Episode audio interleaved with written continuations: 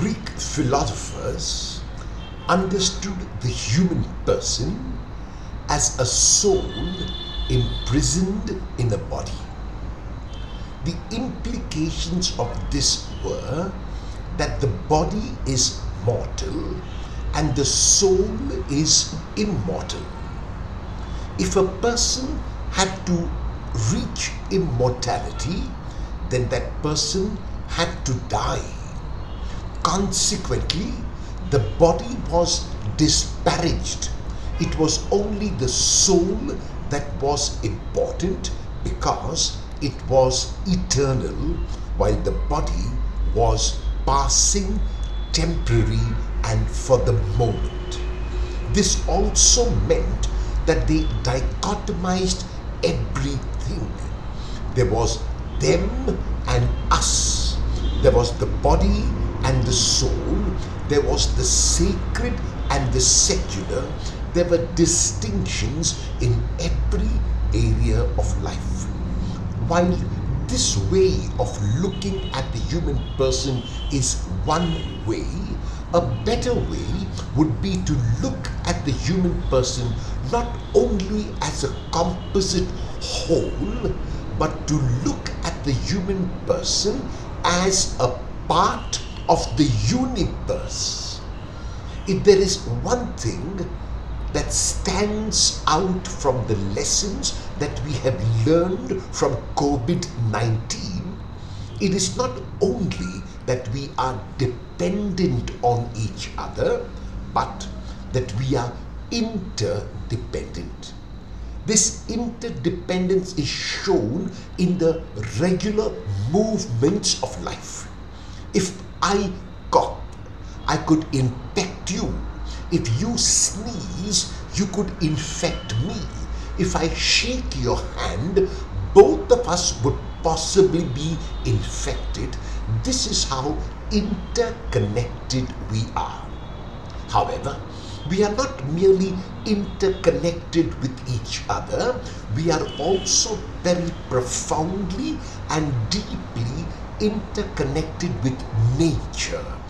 Nature is an integral part of the earth which we have been given by God in trust.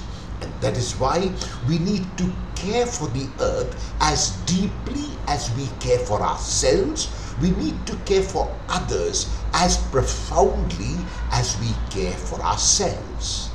The Jesuit paleontologist, theologian, and philosopher Teilhard de Chardin was fond of saying, There is nothing that is only profane in all creation for those who know how to look.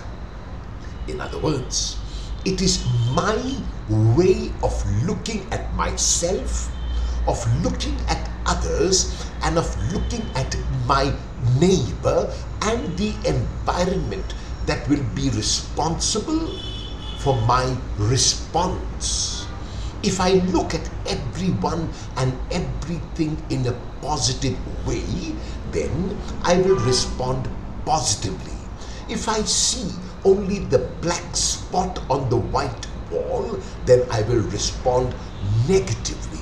If I keep making dichotomies, them and us, they and I, I and you, then living becomes selfish and self centered.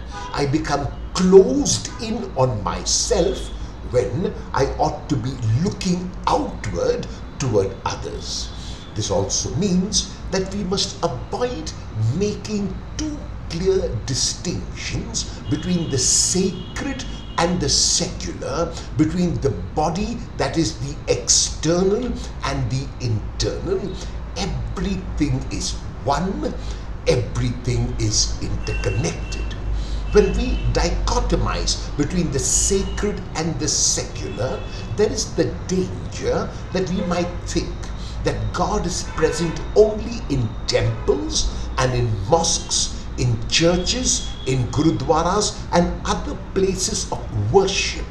However, God is too big, to be contained in a temple or a mosque or a church or a gurudwara or any other place of worship. God is everywhere. So the moment we stop making that distinction and look as we ought to, then we will realize that God not only is in all persons, in all things, and in all events, but that we can find God there.